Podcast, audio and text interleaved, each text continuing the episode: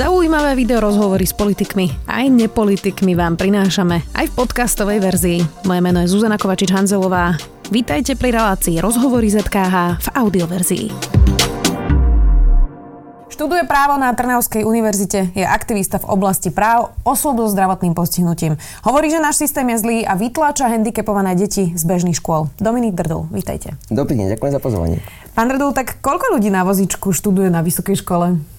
Zrátané to nemám. Presné štatistiky sa e, veľmi ťažko nejakým mm-hmm. spôsobom dostávajú, keďže som aspoň ja nepostrehol, že by mal niekto nejakú cieľavedomú snahu to monitorovať. E, robí to skôr neziskový sektor a samozrejme aj ja som tiež v neziskovom sektore istej miere aktívny, ale nemám dosah na všetky tieto organizácie, takže vám presne odpovedať neviem. Chápem, ale pýtam sa preto, že či nie ste aj taká výnimka vlastne, že ste už bakalár na práve, No do istej miery, samozrejme vzhľadom na počet osôb, e, výnimka asi budem. Uh-huh. Aj to, že som si vybral právo a tak. Nie som jediný, kto má zdravotné znevýhodnenie a študuje právo, to samozrejme nebudem tvrdiť, ale s tým vozíkom asi jeden z mála. Uh-huh.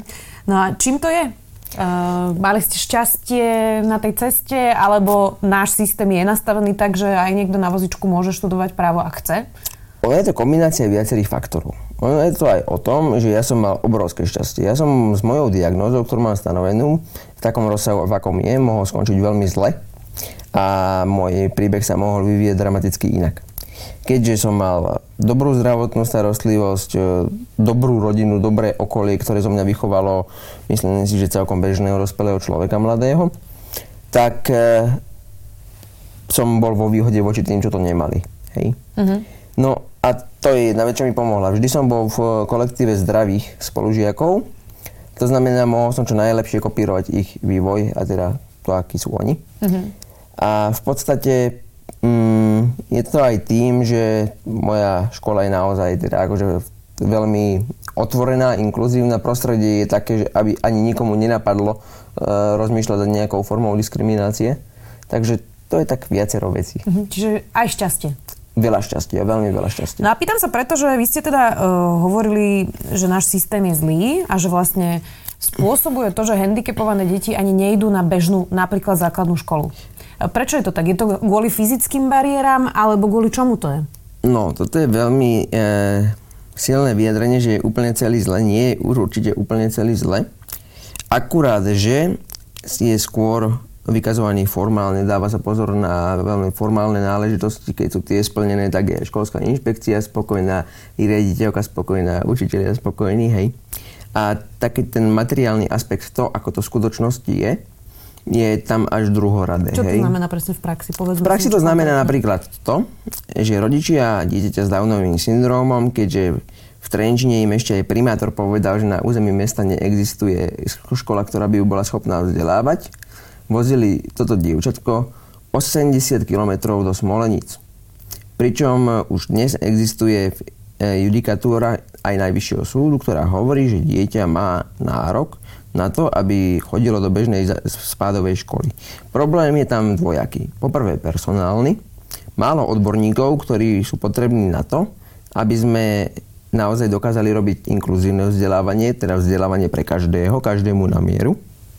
A, a tiež aj to, že je tam málo financí v tom systéme. Hej. My riešime už len takú základnú záležitosť, problém, ako sú asistenti učiteľa. Asistent učiteľa je proste zamestnanec školy, e, na ktorého prideli peniaze okresný úrad, e, cez ministerstva on ich dostane, alebo ich neprideli, keď mu ministerstva zamietnú tú žiadosť. Mm. Hej? A on tam je na to, aby vykrýval tie nedostatky, ktoré u toho dieťaťa sa vyskytujú vzhľadom na jeho zdravotné znevýhodnenie, prípadne špeciálnu výchovnú vzdelávaciu potrebu. A týchto ľudí my reálne máme strašne málo a to je len jedna jediná skladačka toho celého systému. Tým pádom nie všetky deti, ktoré ho majú, dostať ho aj majú. Uh-huh. Je to príliš silné tvrdenie, keď poviem, e, že to, či bude handicapované dieťa na bežnej škole, je na, na, na osobnej vôle tej riaditeľky alebo riaditeľa, ktorý, ktorý sa k tomu, a že ako sa k tomu vlastne postaví? Takto by som to neformuloval. Samozrejme, ten problém je niekedy aj personálny. Samozrejme, že mnoho ľudí na Slovensku má stále nejakú formu problému s príjmaním osôb so zdravotným postihnutím, ktorá prámení viac menej z ich nejakej neznalosti alebo absencie prechádzajúcej skúsenosti. Ale Je tu aj to, že keď ten riaditeľ jednoducho má starú bariérovú školu, nikdy predtým takú skúsenosť nemal, má starší kolektív učiteľský trebárs a nedostane ešte ani peniaze napríklad asistentov učiteľa a nemá iný podporný personál, ako napríklad školského psychológa alebo špeciálneho pedagóga na tej škole, uh-huh. tak to môže byť veľmi vážny problém, ktorý nemôžeme celý klas zavinúť tým riaditeľom. Uh-huh. Aj keď samozrejme aj oni sa niekedy správajú veľmi e, svojsky. Máme podľa vás rovnaké zaobchádzanie na Slovensku iba v zákone a na papieri? Od situácie k situácii, ale tie situácie, kedy to tak nie je, sú natoľko rozšírené, že vieme povedať, že to určite nie je zriedkavý jav. Že sa zaobchádza rozdielne. Mm-hmm. Tým pádom sa veľakrát stáva, že to zásada nediskriminácia alebo teda rovnakého zaobchádzania um, v podstate bude nejakým spôsobom nerešpektovaná, obchádzaná v rôznej miere, rôznym spôsobom. Hej, viem o hrubých prípadoch, kedy k reálnej diskriminácii došlo, Akurát to teda nikto právnym spôsobom neriešil, tým pádom problém neexistuje, ako keby. Ale viem aj o prípadoch, kde sa napríklad snažil ten pedagóg, ale jednoducho niečo nevydalo, lebo teda ľudské zlyhanie môže nastať vždy. Hej. Uh-huh. Vy ste budúci právnik. Myslíte si, že je cesta, ako to zlepšiť aj to, že niekto e, so zdravotným postihnutím sa bude brániť na súde a, a, a vlastne postupom času tými rozsudkami to posunieme ďalej a, a školy budú teda prijímať deti aj v mieste ich bydliska a podobne? Že je cesta práve tá právna podľa vás? Ja to vidím v takých dvoch rovinách alebo viacerých rovinách. Nemôžeme celý ten problém, ktorý je položiť na hlavu škôl, lebo školy sú len najspodnejší stupienok osoby prvého kontaktu, hej. Ale jednoducho, keď sa na ministerstve napríklad, alebo vo vláde nenájde úzus politický a politická vôľa na to, aby sme si všímali aj tú, túto skupinu osôb a robili pre nich legislatívu tak, aby nefungovala len na papieri, ale aby fungovala aj v reálnom živote, tak bez toho my nemôžeme v plnej miere vyniť tých riaditeľov tých škôl. A tiež to vidíme aj v tom, že keď ideme zavádzať nejaké zmeny, prípadne nejaké povinnosti uvádzať do, do života, tak musíme tých ľudí s nimi oboznámiť a musíme im vysvetliť, prečo je to dobré. Ak my im to nevysvetlíme a zlyhame v tejto komunikácii a vysvetľovaní, že prečo je to vlastne dobré dodržiavať tú ktorú povinnosť, tak to plníme s oveľa menšou vôľou, respektíve s oveľa väčšou nevôľou a skôr špekulujeme, ako to obísť. Je ale tá cesta právna? Išli by ste no, akože aj súdnou cestou? Pre týchto tvrdohlavých, povedzme, ktorí si stoja za svojím a nie správnym spôsobom, to asi bude spôsob. Uh-huh. Lebo potom vzniká taký trend, že ten rodič on dostane z viacerých e, smerov facku, v podstate, lebo tam ho odmietnú, hen tam ho odmietnú, tam mu nedajú osobného asistenta, e, alebo e, do školy mu nepríde delia pedagogického asistenta, teda asistenta učiteľa. A on veľakrát je z tých všetkých odmietnutí proste tak znechutený, že sa zakúkli do vlastnej nejakej ulity a rieši to nejak tak, ako to on vie a lepí si to tak nejak sám, hej. Mm-hmm. A čo nie je v žiadnom prípade dobré, pretože potom znovu hovorím, problém neexistuje. Nemôžeme im vyčítať, že nenájdu silu e, žalovať tie veci a naťahovať sa roky po súdoch, ale na druhej strane existujú prípady, že kedy sa to na ten súd reálne dostalo a keď tam bol napríklad dobrý právnik, Uh, tak to dostal až pred najvyšší súd a na najvyššom súde vyhral. Toto chcete robiť ako právnik? Ja budem v prvom rade robiť najprv to, kde ma zamestnajú a potom do budúcna by som sa rád venoval práve osôb so zdravotným postihnutím, lebo to vnímam ako mm, veľmi trestuhodné až niekedy, čo my voči tým osobám robíme. Ako sa voči nim správame v komplexnom spektre situácií v živote, ktoré sa vyskytujú, aby, sme, aby bol úzus na úradoch práce, že my ne, nepriznávame osobnú asistenciu deťom s Downovým syndromom. To je cestné. Hej? A potom písali hlúpe odôvodnenia, ktoré keď vidí právnik, tak sa na tom smeje. To, hej, ono to má oveľa horší ten sociálny efekt ako ten právny, áno. Mm. Keď ste hovorili, že teda uvidíte, kde vás zamestnajú, očakávate, že teda bude problém, keď e, sa budete chcieť zamestnať? Nie, že očakávam, ja som už mám pocit, teda nechcem konšpirovať, ale mám veľmi silnú obavu, že som mal takúto skúsenosť kde sa so mnou nezaobchádzalo rovnako a práve na základe môjho zdravotného znevýhodnenia samozrejme možno súhre s inými faktormi nepovažujem sa za najpovolanejšieho, aby ma na prvom pohovore zobrali. Ale rozumiete, čo myslím. Áno. Prečo zamestnávateľia nechcú zamestnať vozičkara? Že je to oštara? Toto býva taký ten najzákladnejší problém?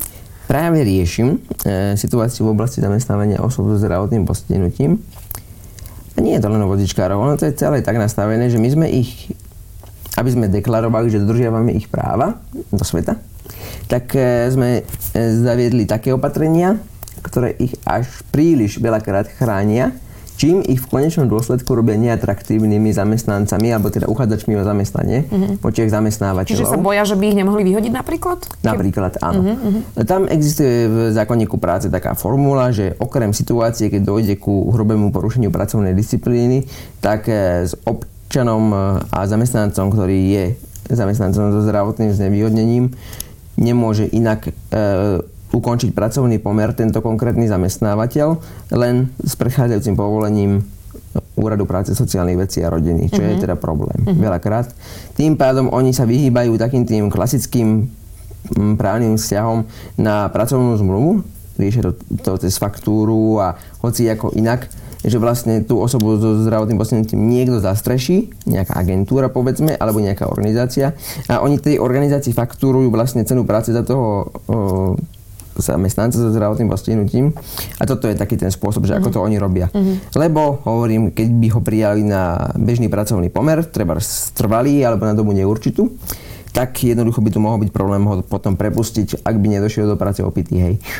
Kým neurobi nejaký Kým neurobi veľmi vážny, pre, veľmi vážny prešla, presne tak. Teraz sa hovorí o tom, uh, keď už sme teda prebrali bariéry vo vzdelávacom systéme aj v práci, že sú aj fyzicky uh, veľké bariéry v mestách, aj v budovách. To, to, toto je naozaj niečo, čo vlastne dokazuje aj to, že veľmi nevidno zdravotne znevýhodnených ľudí na uliciach. A tá teória teda je taká, že zostávajú doma, pretože je to e, naozaj každodenný boj sa vôbec dostať do obchodu. Je to tak? Môže to platiť samozrejme. Mm, situácia sa našťastie v niektorých takých progresívne zmýšľajúcich alebo teda všímavejších mestách, citlivejších, e, zlepšuje ktorých napríklad? Napríklad aj u nás v Trnave, hej. Um, tá situácia je aj vďaka snaha vedenia tak z roka na rok lepšia, ale stále existuje vo fyzickom priestore a najmä v budovách, na ktoré nemajú vlastne samozprávy alebo teda verejná správa dopad, tak v podstate nemá právne nástroje na to, aby donútila toho zhotoviteľa tej budovy ju urobiť úplne bezbariérovú. Uh-huh.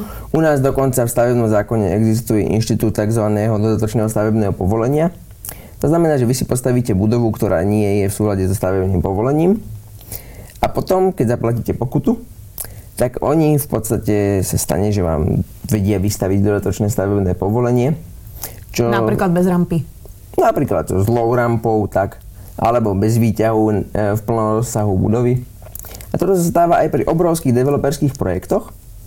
A tam všade my ukazujeme, že ako to my kultúrne máme s tými osobami so zdravotným postihnutím, že by sme ich možno radšej ani nemali v tom verejnom priestore. Mm-hmm. Čo je smutné podľa mňa.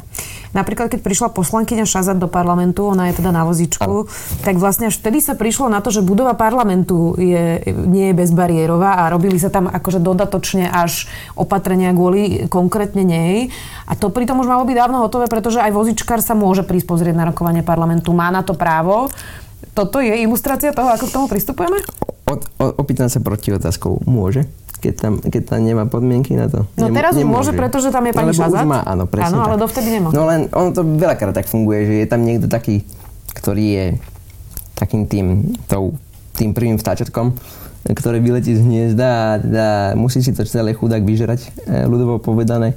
A až potom e, sa začnú diať nejaké zmeny, pretože presne tak my a priori nevnímame ako potrebu univerzálne navrhovať budovy, infraštruktúru, služby, výrobky, um, procesy, ktoré sa vyskytujú v spoločnosti a ktoré sú, mali by byť určené pre každého, hej. A potom pri tej praktickej aplikácii tých rôznych elementov, ktoré by mali byť univerzálne, dojdete k tomu, že vlastne nie sú. A nemôže ich využívať istá skupina osôb, hej. Mm-hmm. A to je aj právny problém, pretože tam reálne je porušená e, zásada rovnakého zaobchádzania. No ešte jedna vec e, ma naozaj veľmi prekvapila a to je, že vlastne keď chcete ísť vy vlakom, tak to musíte dopredu nahlasovať a to je pritom štátna firma. Presne tak, ako pravíte. 24 hodín dopredu to musíte minimálne nahlásiť, aby vám oni teda zaradili separé vozeň, ktorý má e, rampu alebo nejakú takú platformu, povedzme, ktorá vás dvihne do toho vlaku, vozňa. A veľakrát sa stane, že tam je ešte aj e, e, batožina okolo vás, nie vaša. No a... Čiže vy ste sám vo vozni, kde ste s bicyklami a s batožinou? Mm, aj také som zažil a, a, a počul som aj ešte aj horšie príbehy. Aké horšie? No reálne, že ten človek bol v podstate vo vozni, ktorý keďže tam bol iba pre jednu osobu, akože tak sa využíval ako batožinový, hej. Mm-hmm. To je nedôstojné, je to diskriminačné. E, dokonca aj poslanec Jan, Ma- Jan Maroš za Olano sa svojím spôsobom nejakým, teda tomuto venoval, lebo on je teda ex- expert na dopravu a tiež riešil takýto prípad a dal to aj verejne.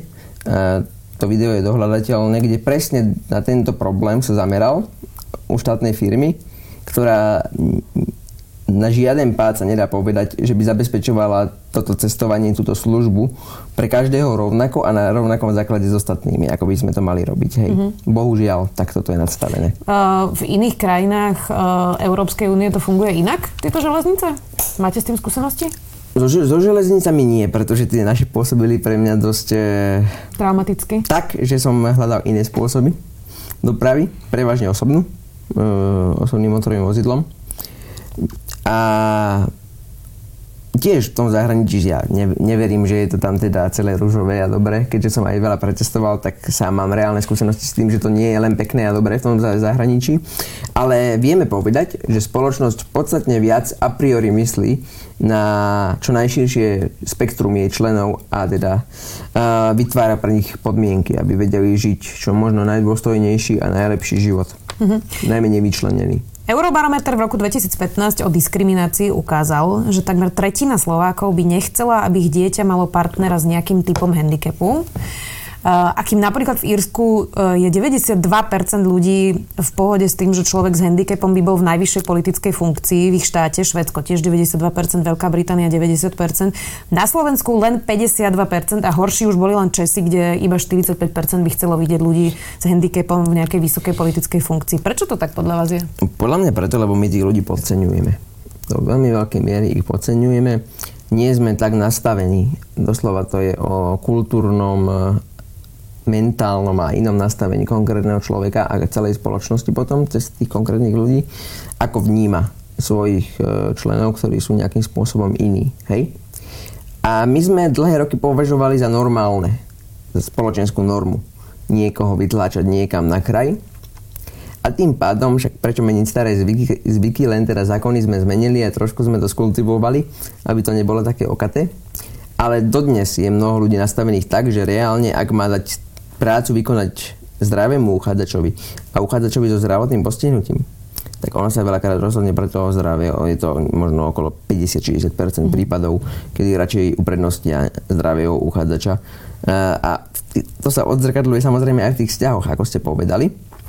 E, samozrejme, že nikto nesníva o tom, že bude mať ťažký život. E, to nemôžeme od tých ľudí čakať. Ale na druhej strane ten strach je niekedy až tak silný, že je iracionálny a nemá racionálny podklad. Neskúsi ten konkrétny človek ísť do čo je len kamarátstva s tou osobou so zdravotným postihnutím a potom samozrejme z toho nemôže byť vzťah, hej. A, a ona nespozná. To je na tomto najtrestuhodnejšie, že my vlastne že ľudia máme vlastne. vybudované vnútorné predsudky, svoje predstavy, ktoré považujeme za v podstate neomilné v mnohých smeroch a tým pádom e, nám bránia v tom reálnom kontakte, áno.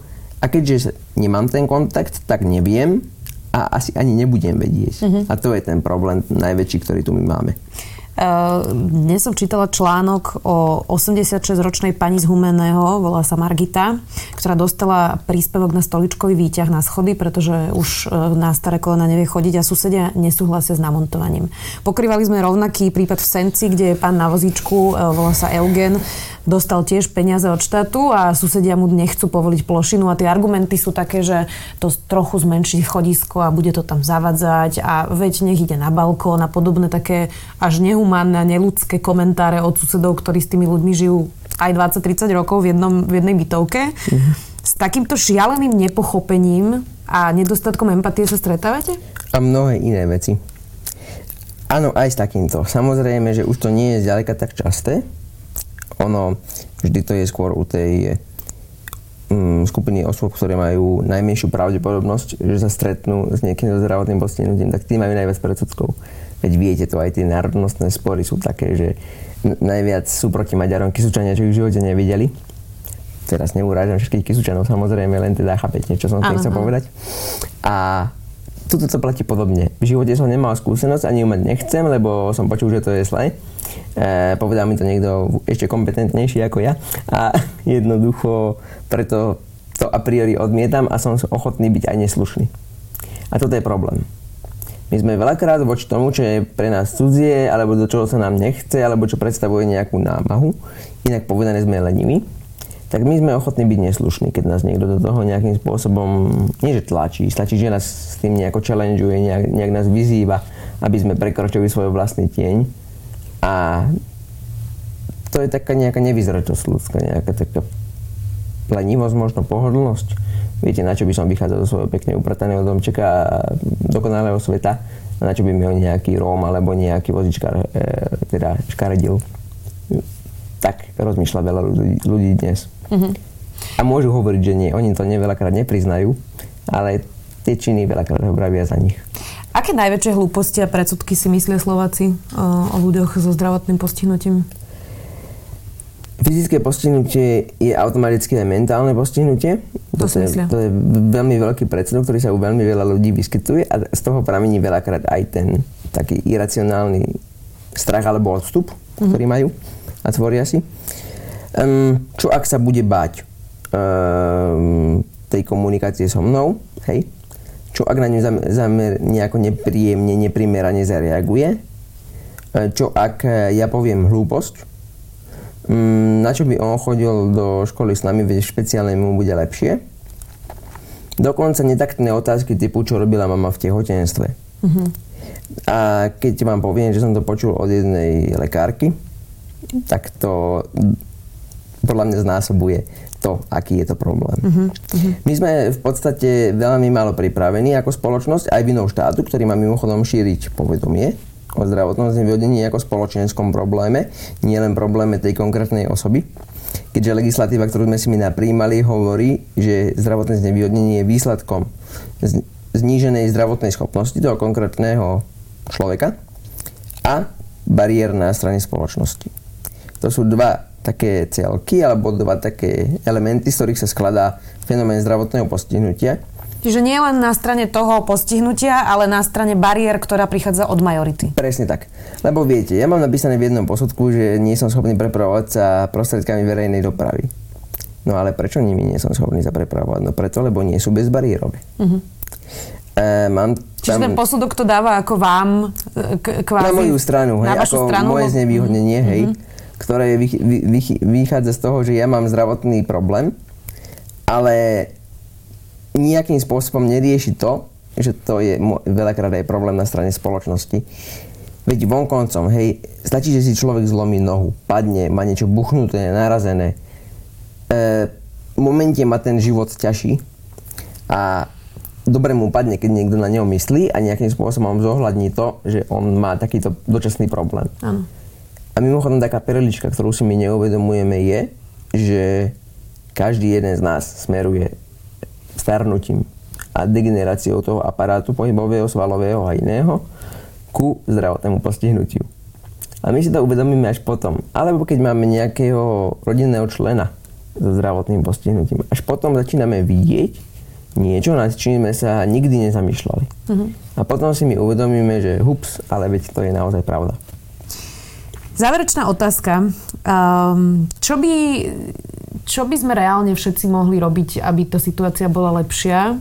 A čo by ste vy chceli, uh, aby bol nejaký taký hlavný odkaz um, pre niekoho, kto nás pozerá a možno vôbec počuje prvýkrát o takejto téme a tiež sa nad tým nikdy nezamýšľal, lebo nemá okolo mm-hmm. seba nikoho so zdravotným postihnutím. Čo, čo by ste mu chceli povedať, aby, aby zlepšil na svojom živote?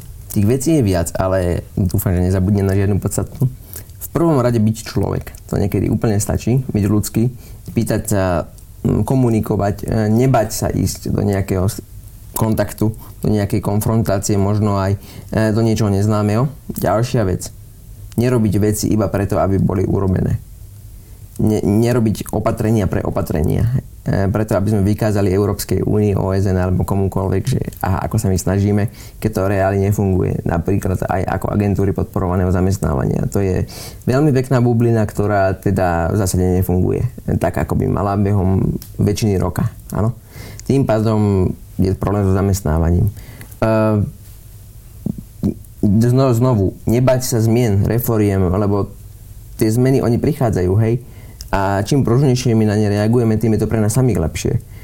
Ďalšia vec, možno myslieť aj na niekoho iného ako na seba, hej. Ono to je niekedy strašne ťažké, ja to uznávam. Sám mám niekedy tento problém, ale na druhej strane e, potom je nám všetkým lepšie, keď myslíme aj na iných, nielen na seba. A v podstate E, možno ešte taká posledná vec. Um, odolávať svojmu strachu. Um, pozrieť sa okolo seba, uh, byť vnímavejší, uh, začať od seba tú zmenu, hej? Lebo ja môžem o nej rozprávať, ale keď ju ľudia u mňa neuvidia, tak ju, sa nechytia na tú zmenu. A to sú možno takých tých pár najdôležitejších vecí. Mm-hmm. Ale najväčší problém, ktorý ja vidím, sú to hovorím tie či už psychické bariéry, alebo tie veci, ktoré my vykážeme iba formálne. Mm-hmm. Úplne záverečnú takú osobnú otázku mám. Uh, je množstvo ľudí, ktorí, uh, to ste vlastne popisovali, aj vy sa boja uh, prísť za vami a spýtať sa vás napríklad, či nepotrebujete pomôcť, mm-hmm. lebo z vás nechcú robiť niekoho, kto je teda nesamostatný, nechcú sa vás možno dotknúť, alebo sa obávajú, že ako to príjmete. Čo je taký ten eh, recept pre niekoho? Radšej prísť a opýtať sa. Bezpodmienečne, samozrejme áno. Um, ja hovorím, neviem, pýtam sa, aby som vedel, hej.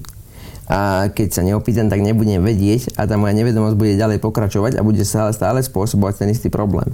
Aj inkluzívne vzdelávanie, aj zamestnávanie osôb so zdravotným postihnutím, aj tie ľudské aspekty zdravotnej starostlivosti, ktorá mimochodom je veľakrát zabezpečená pri určitých diagnózach len pre deti a dorast, dospelí majú potom problém. Toto sú všetko veci, kde sa stačí pýtať, hej, a myslieť jeden na druhého, áno. E, veľa právnych predpisov má e, povinnosť, e, aby sme pri ich zostavovaní vyplnili doložku vplyvov na osoby so zdravotným postihnutím. Nerobí sa to tak, ako by sa to malo. Urobí sa to formálne, bez prizvania osôb so zdravotným postihnutím. Hej? Toto sú také tie veci, ktoré keby sa odbúrajú, tak sa každému žije lepšie. Áno. Keď by sme bezbariérovosť robili a priori, každému by sa žilo ľahšie a nebolo by to drahšie. Áno. A to je taký môj najväčší sen, že aby sme vedeli byť otvorení jeden voči druhému a aby sme jeden v druhom nemuseli spôsobovať pocity menejcenosti a pocity nejakej hlúposti, nejakej nedostatočnosti, pretože to sú strašne bolestivé veci, zvlášť ak ten dôvod, pre ktorý poukazujeme na nedostatočnosť, nevie tá dočitočná osoba ovplyvniť. Uh-huh. Ste čerstvý bakalár na práve e, Trnavskej univerzity. Držíme palce teda aj na magisterské štúdium. Ďakujem, že ste prišli do štúdia Sme video. Dnes tu bol Dominik Drtul. Ďakujem veľmi pekne za pozvanie. Počúvali ste podcastovú verziu relácie Rozhovory ZKH. Už tradične nás nájdete na streamovacích službách, vo vašich domácich asistentoch, na Sme.sk, v sekcii Sme video a samozrejme aj na našom YouTube kanáli Denníka Sme. Ďakujeme.